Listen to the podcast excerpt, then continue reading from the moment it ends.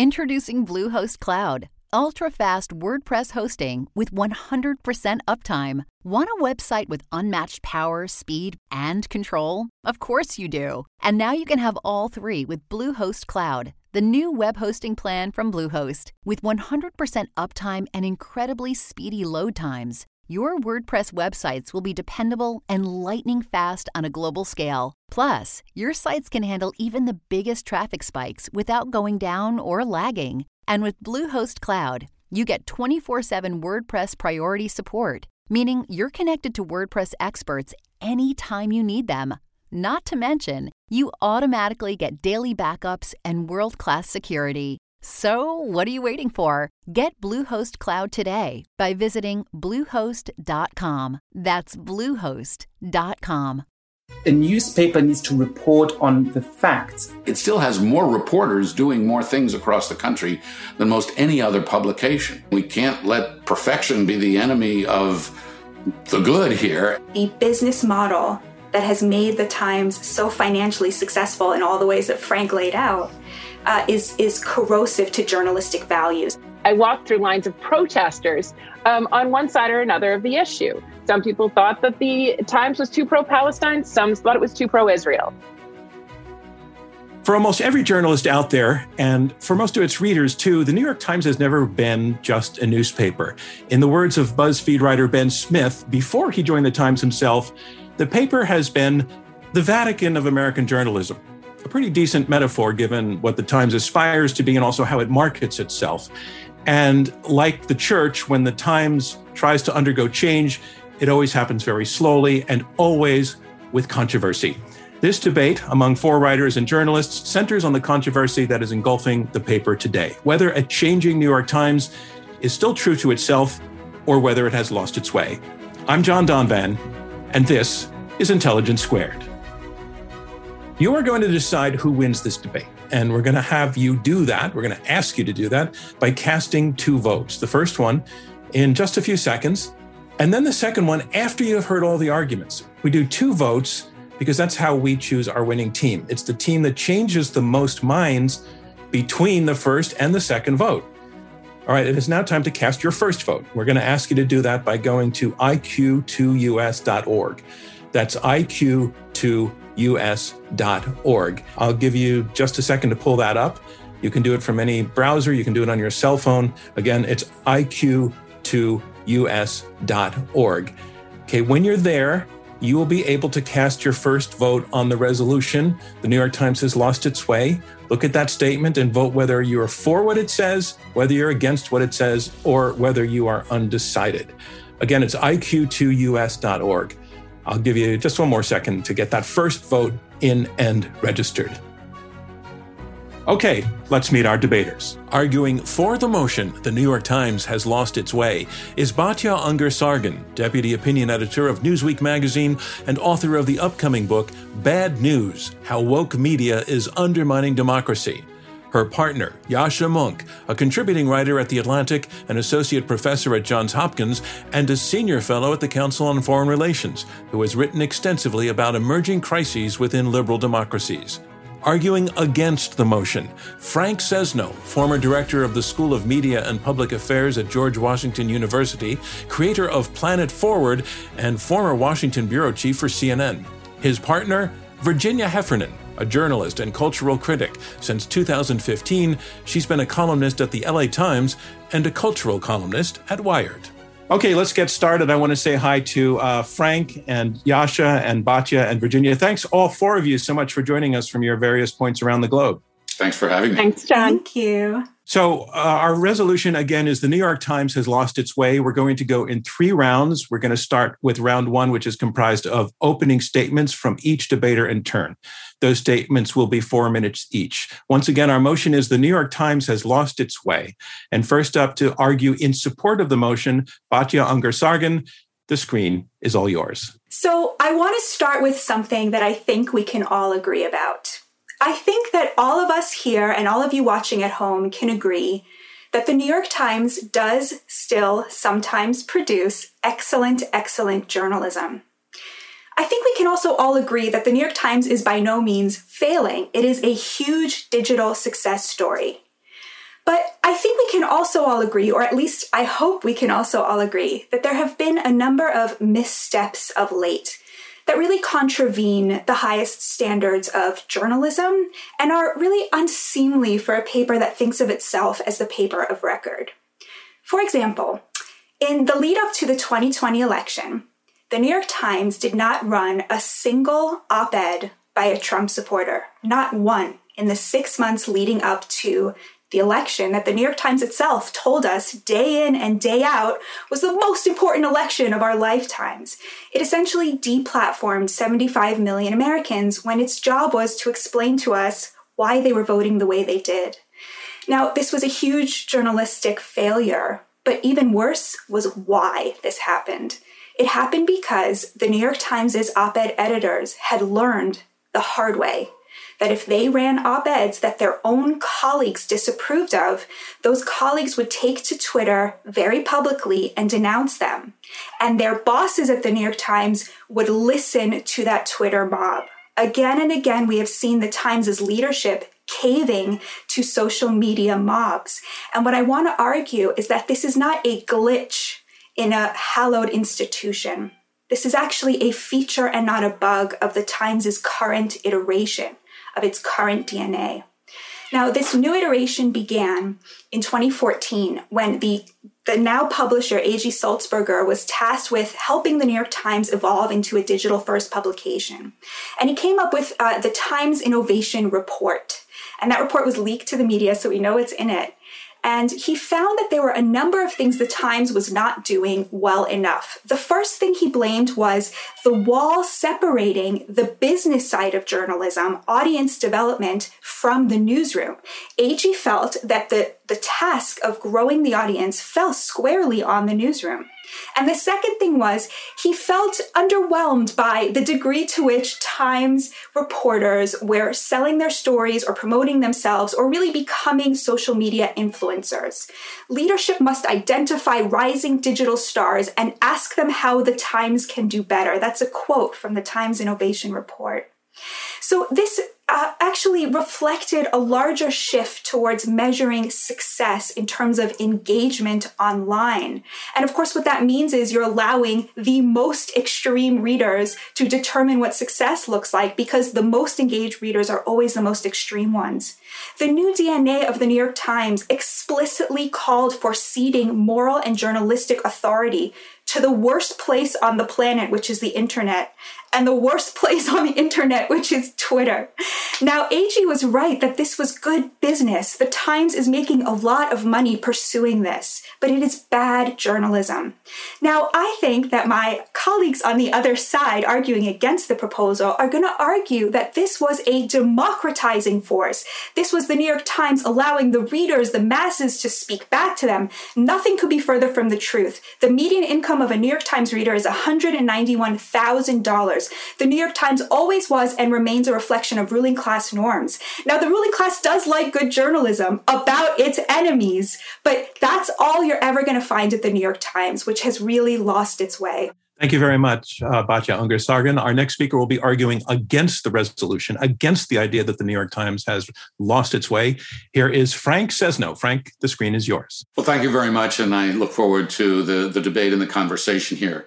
Let me say at the outset, I'm not going to argue that the New York Times is perfect. I'm not going to argue that the New York Times hasn't made missteps, misjudgments, errors and that it hasn't got things that it can improve. I don't think anybody looks at any news organization and doesn't bring their point of view, their worldview to that experience. But I do think we need to be first and foremost precise and in, in considering what this resolution is all about that the New York Times has lost its way, that it's somehow fundamentally forgotten how to do journalism or isn't doing journalism anymore. Losing its way is not about getting better. Losing its way is being fundamentally uh, disoriented and and um, in, in the wrong place.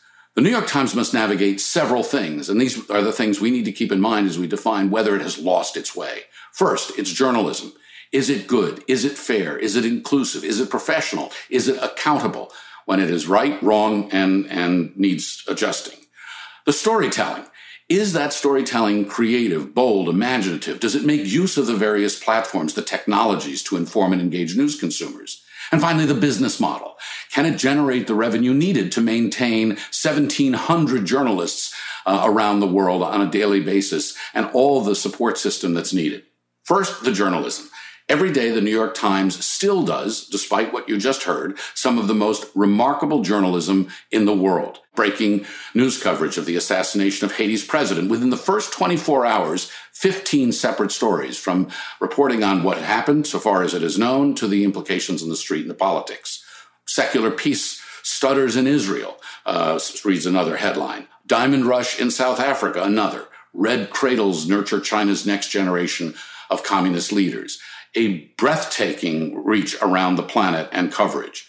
From across the country, detailed coverage of the collapse of the condo in Surfside, um, remarkable coverage of heat, drought, wildfires, um, what to know about the latest with the coronavirus and the Delta variant. Um, arts, culture, science. These are areas that most news organizations don't even touch anymore, and yet the New York Times does it in detail and depth on a daily basis from inked mummies linking tattoo artists with their ancestors to um, the last ice area in the Arctic, uh, which may be very vulnerable to um, rapid uh, uh, melting because of climate change. And yes, politics. And this is very important because these are the points that you just heard. Does the New York Times focus on, or did it, um, obsessively on Donald Trump's presidency? Without question, yes but for good reason. And as they pointed out, and as Dean Baquet, the executive editor, pointed out, because this was a transformational admi- administration, in his words, raising questions that hadn't been asked before. But again, recent uh, things from politics in Michigan, pro impeachment Republicans face voters' wrath, looking at what's happening to um, Republicans who voted to impeach the president. Uh, the budget, the infrastructure coverage. Um, a very interesting story on Joe Biden, on the dueling message that he's been sending on Afghanistan, looking at the implications of the infrastructure package and the great debt that it's, that it's piling up. In other areas, too, second area that I mentioned earlier, inventive and innovative approaches to storytelling using multimedia, using podcasts, using newsletters, using new technologies to reach new audiences.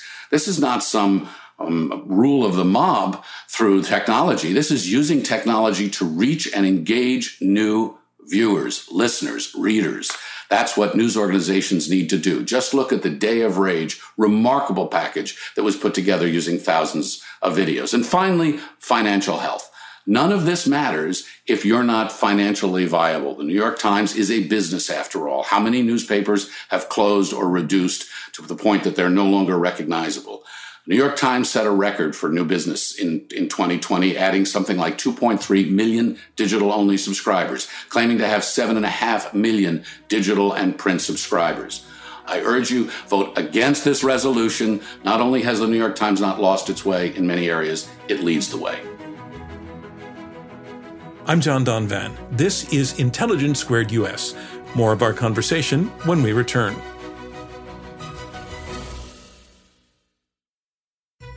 Welcome back to Intelligence Squared US. I'm your host, John Donvan. Let's return to our discussion. Thank you for that wrap up, Frank Sesno. Uh, you've now heard the first two opening remarks, and let's move on to the screen next, arguing for the resolution that the New York Times has lost its way. Yasha Mounk. Yasha, the screen is yours. Uh, thank you so much. I'm really looking forward to this debate. And there are a couple of important things in which we all agree. We all agree that the New York Times is one of the most important institutions in the United States. We all want the New York Times to succeed. Uh, we also all agree that the New York Times is not, as Donald Trump would put it, the failing New York Times. The idea that uh, the paper is in financial trouble or that it's about to go bankrupt, that it's about to fail in that kind of way is clearly wrong my interest in this is that we need a newspaper of record, which is what the New York Times has historically called itself. We need an institution in the United States that people from different parts of a political spectrum can look to and recognize, even if they disagree with it often, that it represents the truth, that it represents reality in a way that they can trust. And the thing I'm worried about is that the three main changes that the New York Times has implemented over the last years detract from its standing as the newspaper of record. The first is a very clear narrowing of opinion in the op ed pages. And you don't have to take my impression as a reader on that. You can take what op ed columnists within the New York Times are saying when you talk to them privately. Multiple key figures within that world have told me over the last years that even quite uncontroversial criticisms of progressive orthodoxy are canned by their editors. That there are certain things that you simply cannot say in the New York Times, even if 90% of a population in America might agree with them. One example of this is uh, that it was very hard within the New York Times to criticize the idea of defunding the police. And yet, we have seen just now in the mayoral race in New York City that the top candidates chosen by people of color in a progressive city in the United States are very much in disagreement with that slogan. The second thing I worry about is that this is no longer just about the opinion pages, it is also about the news coverage. We are increasingly seeing an attempt to get away from the old form of objectivity, which could really devolve into a kind of two-siderism, where as about climate change, you'd get a scientist who believes in climate change and one who denies it. That is good. When there's a clear consensus, it should be reflected in the pages of the New York Times. But the new moral clarity, as journalists call it, often goes in the opposite direction. The news pages are becoming a way of managing the narrative, of trying to make clear uh, which side is right, even when that side is making a mistake. So the question about the future of the New York Times is not whether it will succeed financially. I'm confident that it will. It's about the role that it's likely to play in American life. And as Batya has argued, at the moment, the New York Times is running after its subscriber base, tries to maximize the revenue dollars from the people who most agree with the worldview of the New York Times. It is, in short, turning into an American version of The Guardian, a spokespiece for the most progressive voices in the country. What we need is to preserve the role of a newspaper of record that can actually be a basis of reality for all Americans. That is what the New York Times is losing. That is why I fear that it is losing its way. Thank you, Yasha Mounk. And our final opening statement will be against the resolution. It comes from Virginia Heffernan. Virginia, your moment. So I started writing for the New York Times almost exactly 20 years ago, and I was on staff for eight of those years. Um, I should say about the liberal elite that according to the Pew Center last year, the numbers are very different from what Batya just represented to us. 38% of the Times readers earn more than $75,000 a year, but 25% earn between 30 and $75,000, and 26% have a household income under $30,000. In the midst of this debate, I want to tell you about just one article the obituary of Mary Tyler Moore. Now, I wrote this not exactly world historical piece in 2006 while Moore was still alive. I immersed myself in her life. I read eight books, and because I was reporting on anime in Tokyo at the time, I torrented the complete runs of her sitcoms and movies. Don't tell anyone. But it was until it wasn't until 2017 that the Obits desk emailed me to say Mary Tyler Moore was sick a huge team convened to prep for the obit fact checkers, headline writers, archivists, editors. And at every stage of this sitcom actor's obituary, we hewed to what the Times calls the rules of the road, the paper's best practices. And we were cognizant of the Times' stated mission to seek the truth and help people understand the world. And not to get sentimental, there was not one second working on that damned obit that we weren't seeing the truth about Mary Tyler Moore and helping people to understand her. Obituaries are an excellent prose discipline. You can't eulogize, or at the times, you can't use euphemisms like passed away. Lots of time is spent reflecting on this. But you also have to check your assumptions. I, for example, had to subdue my own impulse to make Moore into a feminist hero. On January 25th, 2017, Mary Tyler Moore died, and the piece appeared the next day. Here's the lead Mary Tyler Moore, whose witty and graceful performances on two top rated television shows in the 60s and 70s helped define a new vision of American womanhood, died on Wednesday in Greenwich, Connecticut. She was 80. I relished my front page placement for about an hour or two, but then the dread call came. My editor asked, Did MTM Enterprises, her production company, actually produce Rescue 911, the reality show about paramedics? That's what your obit said. Oh, God. I'd been so sure of this fact, but no, I was wrong and I'd have to take my licks. Correction. An obituary on January 26th about Mary Tyler Moore erroneously included one name on a list of television shows produced by MTM Enterprises, the company formed by Ms. Moore and her second husband, Grant Tinker. Rescue 911 was not an MTM production. So, why in the world tell you all this? Because it was January 2017, days after Trump's inauguration. Trump, of course, was calling the Times fake and failing. And the left was charging that the Times had gotten Trump elected. But the Times deserves criticism. I've doled it out liberally myself and been criticized for saying things about the Times on Twitter. But that's the beauty of the Times. It can take criticism.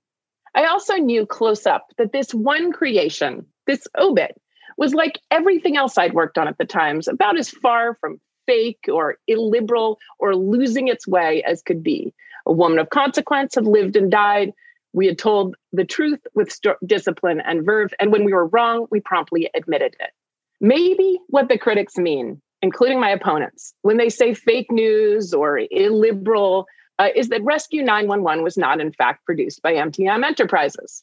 But I suspect not, because the actual work and output of the Times, the nitty gritty, doesn't interest our opponents. The arguments that the Times has lost its way, like the phrase fake news, is just a haphazard broadside, and none of it touches the Times mission to seek the truth and help people understand the world. The Times has blazed its way and has not lost it. Vote no on the resolution. Thank you, Virginia Heffernan. And that concludes round one of our Intelligence Squared US debate, where the resolution is the Times has lost its way. Um, so, I, what I've heard in the opening statements is um, there's there's clear agreement that when we say the Times is losing its way, we're not talking about it as a business. It's uh, financially, it's in fantastic shape, circulation way up. What I'm hearing from the uh, people who are putting the argument forward that the Times is losing its way is very much a direct focus on some specific incidents of the last within the last year uh, that suggests that there is a, um, a tension within the times of, in regard to traditional objectivity. So I want to take back to you, Frank Sesno, for, for starters. Your opponents talking about cases in which the, the, the staff of the Times has kind of signed on to what, what some people call a woke ideology that they that they don't want to allow into the uh, editorial pages people who hold positions that are offensive to the left that they're not doing that number one do you think that that observation is accurate. Number two, what I want to get to, if it's accurate, does it matter? Does it matter enough to uh, to, to to sort of blow up your argument that the rest of the what the Times is doing is actually sort of sound traditional journalism? Well, I think it's accurate to say that there is more pressure and more um, agitation within the New York Times now than there has been from the staff, from the bottom up, as there is in every single organization and institution where there is a, a, staff of some size, consequence, and diversity. John, to your question, um, there is tremendous complexity in our culture that is reflected in the New York Times newsroom, and to a very large extent, not across the board, to a very large extent, it's, it's reflected in its coverage of stories and the struggle to continue to broaden that coverage is why I fundamentally argue that the New York Times has not lost its way. If it had lost its way, it wouldn't even be asking these questions. To the question of diversity, the problem with diversity in our newsrooms is a class problem. And the problem is that as our newsrooms try to diversify, what they are doing is they are finding all of the most brilliant journalists of color from that, that same class. And so there's no ideological diversity and they don't even reflect the minority communities they come from. This is my point, right? When you are, when you, when you say that this kind of like wokeness is the result of having a diverse workforce, it is not because they are not reflecting the communities that they come from 81% of black people oppose defund the police, right? But you will not see that opposition in the New York Times. I want to bring in Yasha. Yasha, go for it. Why does this matter? And by the way, you might be in favor of defund the police, that's fine. Why is it important that there's diversity of opinion about this in the New York Times?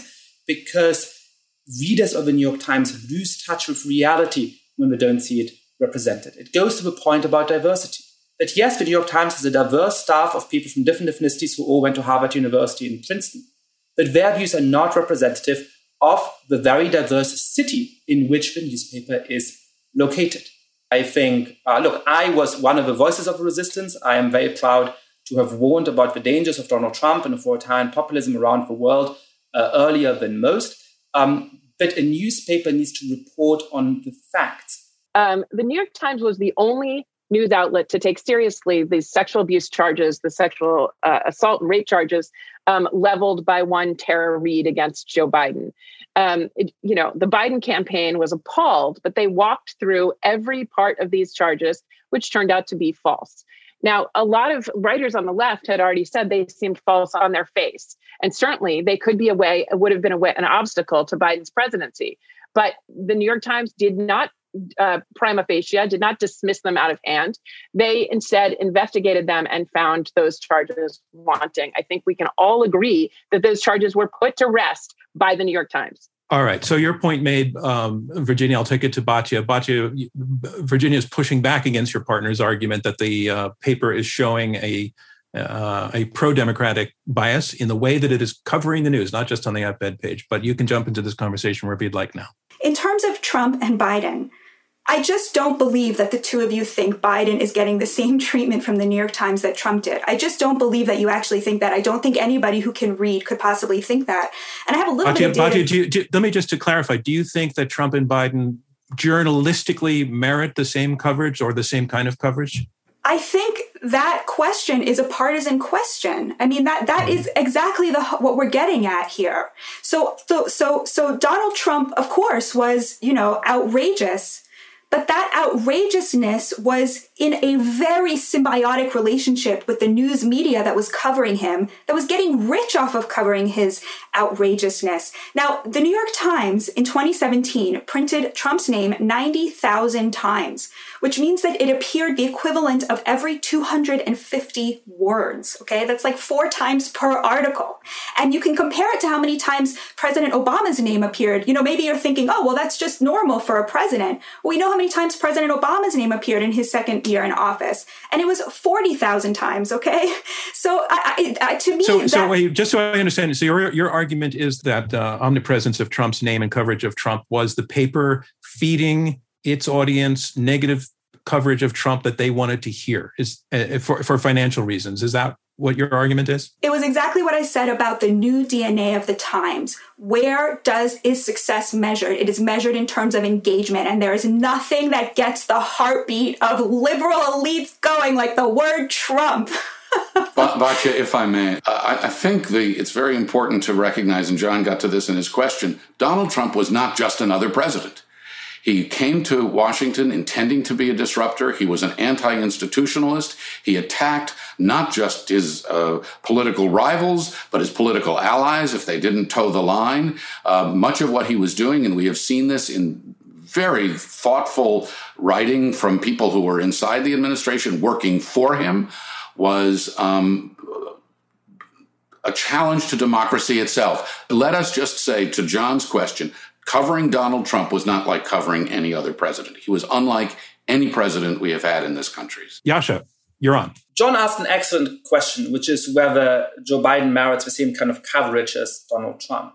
What I would say is that they should be covered by the same standards. And if you apply the same standards to Joe Biden and Donald Trump, then in my opinion, you will come up with many more critical stories about Donald Trump than Joe Biden. And that is absolutely fine. That is what journalism is. The problem in the last years has become that the media, including the New York Times, has reflexively started to oppose anything Donald Trump or his allies said, even in the rare cases where it might be that they turned out to be right. One of the first times that the talk of misinformation and disinformation, which the New York Times now thinks of itself as uh, combating, uh, has really been used was when uh, a few people suggested that there is a possibility that COVID 19 uh, escaped uh, a lab uh, in China. This was labeled by the New York Times and fact checks and other newspapers as a conspiracy theory. It was put beyond the bounds of respectable discourse. Some uh, Nobel Prize winners in virology were banned off Facebook and YouTube for discussing those theories. For 14 or 15 months, the only mentions of these theories in the New York Times was as obvious lunacy. Well, today, I don't know what the truth of it is. We all don't know yet. But today, uh, the White House is taking this very seriously. And finally, uh, some of the mainstream media is taking it seriously as well. But there are plenty of times UFOs were considered far and wide to be a, a preoccupation of crazy people. Now they're taken seriously by the Pentagon. So these things evolve, and the New York Times, ever since you know, people on the center left, center right started to say, oh, we've decided that the lab leak, lab leak hypothesis is banned. So that's the whole reason that we have to talk about it and use it as an opportunity to worry that liberals ban speech. Uh, people have talked about the lab leak theory to death. And as far as I know, it's being um, investigated, and the investigation into it is being closely watched by the New York Times. Why don't you jump in, Frank? Yascha, the, the, the, the observation you made um, also carries something that goes way beyond the New York Times. Unfortunately, so many of the things that the former president, Donald Trump, said throughout the COVID crisis, it's a hoax or it's uh, going to miraculously disappear or hydroxychloroquine will, will, will, will, will cure you or, or whatever it is, proved to be fundamentally incorrect, if not outright fabrications. The president's credibility sunk to a level that uh, we've not seen before. And whether it was the New York Times or any place else, they had to take that into consideration in reporting whatever he said. The lab leak theory, which I don't think was banned, but was viewed skeptically and covered in ways that, that by all news organizations, or by most anyway, very carefully and, and, and reflected that credibility problem. And it reflected this flood of disinformation that we now confront. So I think it's wrong to say that the New York Times by itself and to some egregious degree banned the lab leak story. And that too has evolved and changed, and they've amended their coverage uh, as a result. You've been listening to Intelligence Squared US. I'm John Donvan. This is a reminder to all of you that Intelligence Squared US is a nonpartisan, nonprofit organization. We would love your support. Please visit www.intelligencesquaredus.org to learn more. More debate when we return. Welcome back to Intelligence Squared US. Let's get back to our debate. Batya, I, I, want to take to a question to see just how, how, sweepingly you mean the statement that the New York Times has lost its way. So you've talked about the, the, the, the infelicitous events that you've talked about, particularly around American politics, the editorial page, et cetera. But Frank talked about how you know the new york times is covering wars around the world disasters around the world they're doing business reporting they're doing cultural reporting are, are you suggesting that all of this is infected by the problem that you're talking about happening in the editorial page and the op-ed page? Or are you limiting your argument or should we be thinking that you're limiting your argument in a different way? So as i tried to explain uh, in my opening statement to me it seems like the business model that has made the times so financially successful in all the ways that frank laid out uh, is is corrosive to journalistic values. And what we're seeing right now is those two things sort of coming to a head. The problem is is that the business model precludes them from uh, delivering the news when it contravenes what its readers want to hear and not just what its readers want to hear but what its most extreme readers want to hear because it has ceded the measure of success to digital engagement and the most extreme people are always the most engaged that's my argument well i just wanted to say that i trust the new york times the more, the further away from important partisan questions in the United States the reporting or the opinion is. So, yes, I completely trust Virginia, the uh, obituary on Mary Tyler Moore, because I don't think that that is a very politicized issue today. The closer it comes to the issues that are actually driving day to day politics, the closer it comes to the issues on which the core readership of the New York Times has a very, very strong view, the less I trust the objectivity of the New York Times. And that is a real concern for all of those of us who think that we need a newspaper of record, but we need a newspaper that will tell the truth even when it's uncomfortable. But we need one institution in American life that enjoys respect from across the board. I love the Guardian newspaper in the United Kingdom. It's a good progressive voice. There's many things I agree with in that. Though we have the equivalent of a Guardian in the United States already. And when the newspaper of record turns itself into the Guardian, we all lose something very, very important. Virginia, I want to ask Virginia a quick question. Should the New York Times have run an op-ed by a Trump voter in the in the six months before the election? And if they, if if if yes, why do you think they did not? I'm not sure that you know the op-ed page, though it has three conservative writers. I'm not, sh- and and some of the ones that have been fired and or have been resigned, including Bari Weiss and James Bennet, are not themselves Trump voters either. But the the the the I'm not sure that they should have, given that it is a center left, although center left op-ed page. The Wall Street Journal did not make the case for Bernie Sanders. They didn't have introduce an uh, you know an op-ed writer about Bernie Sanders because that page is known to be on the right. The op-ed page, as you know, is quite distinct from the rest of the coverage. And I think we've agreed that what we are talking about as Yash has made clear, is an inflection that he thinks determines how the news is reported, not how the op-eds come across. And I do think that we I've pointed out to you that that that the page has been filled with accounts of why people did vote for Trump, if not making a robust argument in favor of Trump. I would be hard pressed to say that there was a case for this twice impeached historically unpopular president, but since he was only once impeached at the time, maybe they could have found someone worth hearing from. But uh, uh, Yascha, your partner, has argued that he doesn't think there is a good case that Trump should have been given a second term and that the New York Times had no obligation to publish one. Batya, I would I would take your question and I would agree with you. I would say yes, the, absolutely. The New York Times should have found somebody in the universe.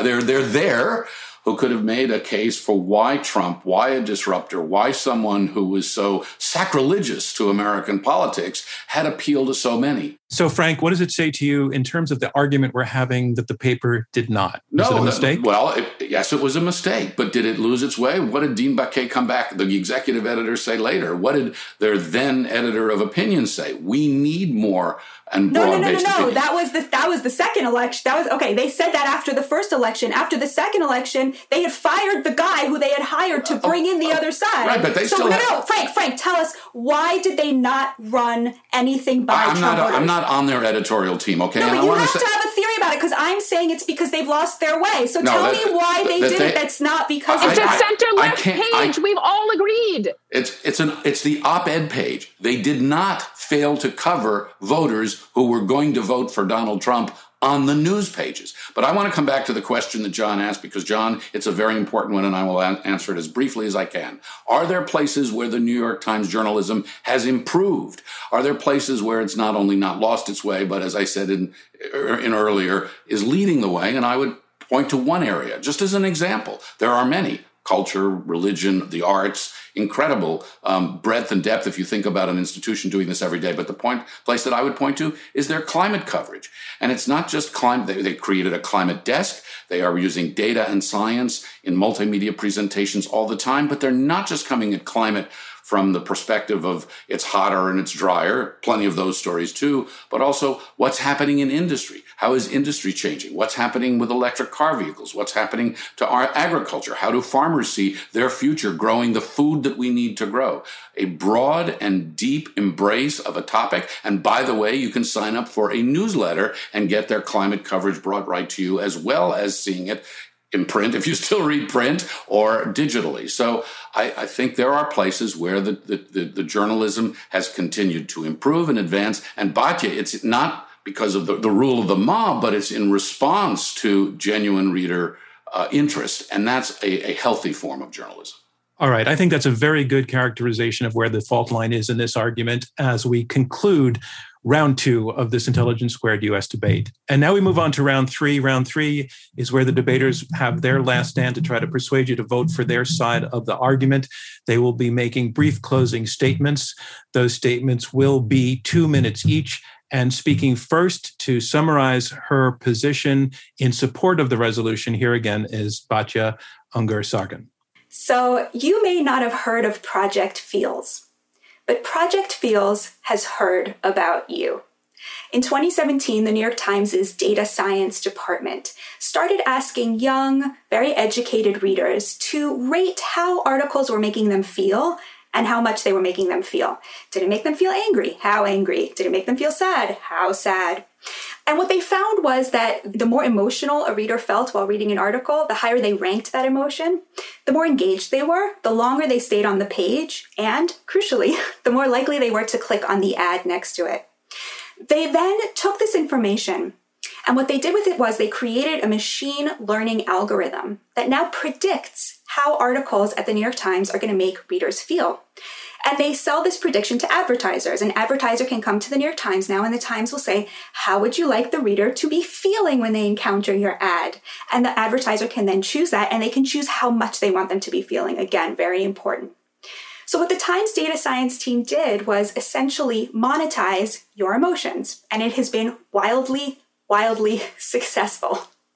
Um, now, here's the thing the data science team is very clear. They don't tell journalists what to write about. They don't say, write about this, create this emotion in the reader.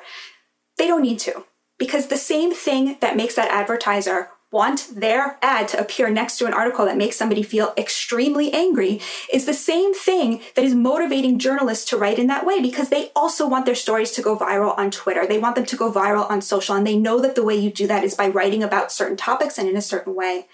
What I'm arguing is that we have lost, the New York Times has lost a countervailing force everyone is pulling in the same direction business, advertisers, and journalists. And it's away from journalistic value and it's towards engagement. And it truly has lost its way. Thank you, Batya Ungar-Sargon. Our next speaker, Frank Sesno, will be making his closing argument in opposition to the resolution that the New York Times has lost its way. Frank? I come out of cable television. And for years, uh, when I was a White House correspondent, when I was a bureau chief, uh, one of the first places I looked each day was the New York Times. It still is. What story have they broken? What sources talk to them? What uh, is happening and what can they report out of Washington or other places where Washington's imprint, politics, can be felt? The difference with cable television, however, and if we have this debate again, John, maybe we can have it about has cable news lost its way, is if you watch television, and you watch cable, it's one story at a time. It's one show at a time. And the harping on Donald Trump for and against on various networks has consumed the cable airwaves. Look at the New York Times. Over the last 10 years or so, the Pulitzer Prizes that they have won, the topics that they have embraced food safety, distracted driving, abuse of power in Russia, the lives of women and girls in Afghanistan, business practices of Apple and big technology in America, the investigation of Donald Trump's finances and his taxes, predatory lending, coronavirus coverage. All of these have won Pulitzer Prizes. The New York Times also suffers from hubris, partly because of all the Pulitzer Prizes they win. But what I argue is that the depth and breadth of reporting that the New York Times does albeit with imperfections and a need to address imbalances in its op ed pages and elsewhere, is an ongoing process. And that ongoing process, acknowledging its shortcomings, admitting its errors, is part of the New York Times legacy and part of why it is the prevailing and powerful force in journalism that it is. Can it be better? Absolutely. Should it be? Yes. Does it need to get across the country? Yes. But the New York Times has not fundamentally lost its way. Fundamentally, it has the biggest, broadest embrace of journalism of any news organization in America. Thank you, Frank Sesno. And here to urge for the resolution, making his closing statement in support of the language that the New York Times has lost its way, Yascha Mounk. Yascha? Let me tell you about Emily Wen Zhao. Uh, Amelie is a young Chinese immigrant to the United States who dreamed of becoming an author. And one day she won a pitch contest from an agent with an amazing story uh, that secured her a free book deal. She was incredibly excited. She said, I'm going to be a published author on her social media. The book was a fantasy novel set in the future and inspired in part by actual systems of indentured servitude across Asia today. Well, before the book was published, there was a social media pilot against her. Reviewers on Goodreads, who likely didn't have access to the full book, claimed that it was uh, offensive because a Chinese woman should not be allowed to talk about slavery, even though that is not what the book was in fact doing. What did the New York Times do? It published an article called YA Author Pulls Her Debut After Pre Publication Accusations of Racism. If the only thing you read about Emily Wen Zhao was the article in the newspaper of record in the United States, you would have come away with a clear and unfair impression that she is a racist. Now, every newspaper will make missteps, but this is no mere coincidence. It comes from an attempt to prioritize moral clarity over objectivity. It is part of a wider phenomenon of the New York Times going after its core base of readers who are very progressive, turning itself into a voice like The Guardian rather than the thing that we need more desperately in the United States, which is a newspaper of record that objectively reports on what is going on with the world, fearlessly uncovers when people do bad things, something that can serve as a basis of reality for Americans from a broad walk of life. Unfortunately, the New York Times is choosing to abandon that mission. And that is why I fear, despite my love for the New York Times, that it is in fact losing its way. I urge you to vote for the motion today. Thank you, Yascha Mounk. And our final speaker and final word comes from Virginia Heffernan. She is arguing against the resolution. Virginia, the screen is yours. Thanks very much for a very scintillating conversation. Now, I can't tell what my opponents mean by its way. I've been trying and trying to understand. I see a little bit that Batya is making the case that it's lost the way, that there is a particular set of politics that she'd like to see represented uh, on the op ed page. And that way has uh, been lost and, in fact, never maintained by the New York Times.